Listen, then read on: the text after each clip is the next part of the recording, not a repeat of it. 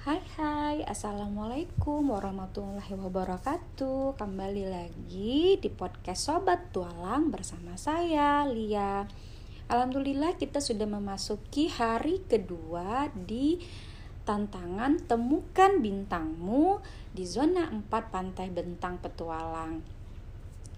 Di zona 4 ini saya merasa tertantang untuk menaklukkan zona 4 ini karena di zona 4 ini saya uh, ingin menemukan bintang di diri anak saya. Jadi uh, zona 4 ini bagaikan akumulatif dari uh, zona 2 dan zona 3 bagi saya pribadi. Kenapa? Karena saya harus pandai memanage emosi saya, kemudian berkomunikasi produktif dengan anak saya sehingga de, uh, saya dengan mudah bisa mencari, menggali dan menemukan bintang uh, diri anak saya karena jika tidak uh, pandai memanage emosi dengan baik ataupun berkomunikasi dengan baik saya tidak akan bisa beraktivitas bareng dengan anak sehingga saya tidak bisa menggali atau mencari uh, bintang di diri anak saya. Jadi bagi saya pribadi zona 4 ini seperti memang menggabungkan dua zona itu yaitu zona 2 dan zona 3 sehingga dengan demikian kita sebagai seorang ibu bisa uh, menggali atau mencari bintang yang ada di dalam diri anak kita. Pada awal-awal Kakawi Restu dan Deka memberikan jurnal ini sebenarnya saya masih ada bingung gitu walaupun memang sebelumnya saya sudah pernah mendengar tentang talent mappings ini dari uh, acara Swindu IP Padang cuman pada saat pengisian jurnal ini saya masih rada-rada bingung nih mengenai menetapkan uh, bakat atau uh, bintang yang ditetapkan pada setiap kegiatan gitu. Awalnya saya bingung karena uh, kita harus memilih dari semu banyaknya semua bakat itu berdasarkan kegiatan mereka gitu dan kita memberikan uh, bintang berdasarkan apa yang mereka lakukan. Sebenarnya awalnya saya rada bingung, cuman setelah saya melihat kembali siaran uh, live Kakawi Restu dan Kakawi Deka mengenai uh, aku adalah sebuah bintang, saya mulai memahami oh ternyata konsepnya seperti ini gitu. Ternyata yang dimaksud seperti ini. Um, mungkin pada hari pertama kemarin saya juga me store jurnal itu di jam-jam senderala karena memang uh, bisa dikatakan saya lost dalam artian karena seharian kemarin saya kelelahan jadi ternyata pada saat uh, istirahat sebentar setelah Ba'da Isa saya ketiduran. Alhamdulillah wa syukurillah ternyata mungkin atas izin Allah saya terbangun sendiri di saat jam setengah sebelas. Nah saat itu saya memang uh, langsung mengerjakan jurnal walaupun memang sebenarnya konsep untuk membuat podcast ini sudah saya konsep gitu sudah saya isi gitu. Cuma mungkin karena uh, ya sudah kena psikis ya dalam artian uh, tengok jam wah sudah sudah udah di jam-jam Cinderella.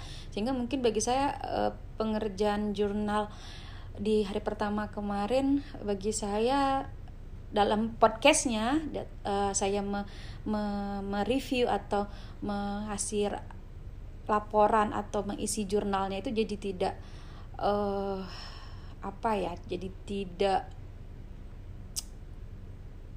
bahasanya apa ya jadi tidak se bagus yang saya harapkan tidak sesuai dengan ekspektasi yang saya inginkan seperti itu.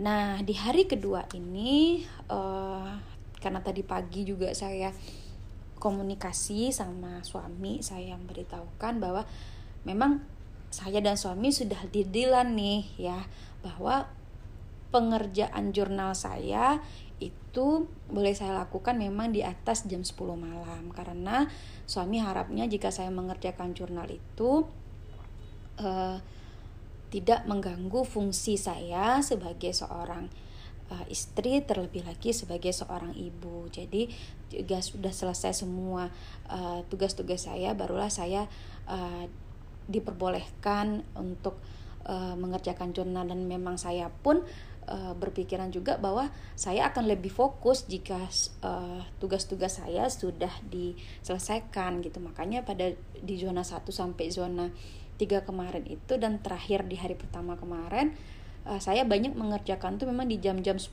ke atas gitu. Bahkan tidak uh, sering saya tuh mensetor jurnal itu di jam-jam Cinderella saya akuin itu.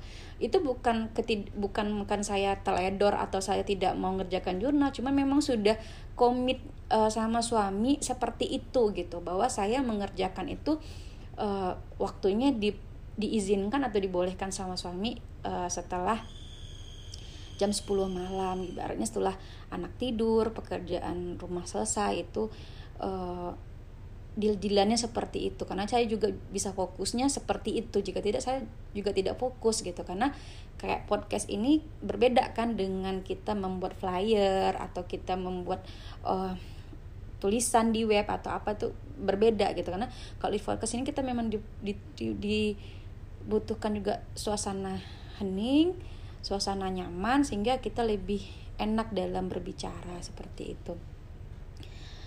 Nah, karena sudah saya review ya di dari mulai zona 1 dan zona 3, ternyata saya terkadang sering mengerjakan jurnal itu di jam-jam sendirilah. Maka tadi pagi setelah uh, kami selesai sholat subuh saya coba berkomunikasi sama suami minta izin untuk uh, boleh nggak kalau memang ternyata di jam-jam saya yang memang uh, anak-anak tidak ada aktivitas misalnya tidur siang atau anak-anak sedang bermain boleh nggak saya di jam-jam seperti itu saya mengerjakan uh, jurnal saya. Dan karena saya kemukakan alasannya bahwa, bahwa kalau misalnya saya mengerjakan di jam-jam seperti itu rawan sekali untuk saya uh, bisa jadi tidak malah uh, gagal dalam mensetorkan jurnal. Contohnya tadi malam seperti itu Alhamdulillah suami mengerti dan mengizinkan saya untuk mengerjakan jurnal di setelah waktu-waktu saya di uh, pagi, siang atau sore hari ini gitu. Nah, saya ada berkesempatan mengerjakan jurnal ini di sore ini. Maaf ya tadi ada suara pintu. Uh, kemudian kita masuk untuk pengisian jurnal di hari kedua ini. Nah, di hari kedua ini uh, saya masih berpartner dengan anak perempuan saya namanya Inara, umurnya 8 tahun. Kegiatan yang dilakukan Inara hari ini adalah berkemas diri setelah pulang sekolah.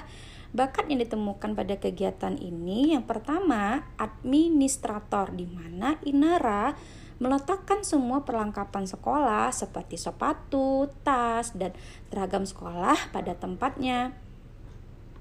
Untuk administrator ini, Inara mendapat bintang 2. Yang kedua, safe keeper di mana Inara menyimpan tas di tempat yang aman sehingga tidak mudah dimainkan oleh adiknya baik itu tas atau perlengkapan sekolahnya. Di sini Inara mendapat bintang 3. Yang ketiga, quality controller di mana Inara memeriksa kembali semua perlengkapan sekolahnya apakah sudah lengkap atau ada yang tertinggal dan mengeluarkan semua peralatan makan yang kotor dari dalam tas. Di sini Inara mendapat bintang 2. Dan yang keempat, evaluator di mana Inara mampu mengamati dan mengevaluasi apakah bajunya masih layak dipakai untuk besok atau tidak. Dan Inara menyimpulkan bahwa bajunya sudah kotor dan harus segera dicuci. Di sini Inara mendapat bintang 2. Dan yang terakhir uh, distributor di mana Inara menaruh uh, peralatan makanan yang kotor itu ke wastafel dan baju kotor itu ke keranjang baju cucian. Di sini Inara mampu menyelesaikan dengan baik. Inara mendapat bintang 3. Nah, sekian untuk uh, jurnal hari ini. Terima kasih kepada sobat Walang yang sudah bersedia mendengarkan podcast saya. Jika ada kesalahan, saya mohon maaf dan jika banyak gangguan juga saya mohon maaf.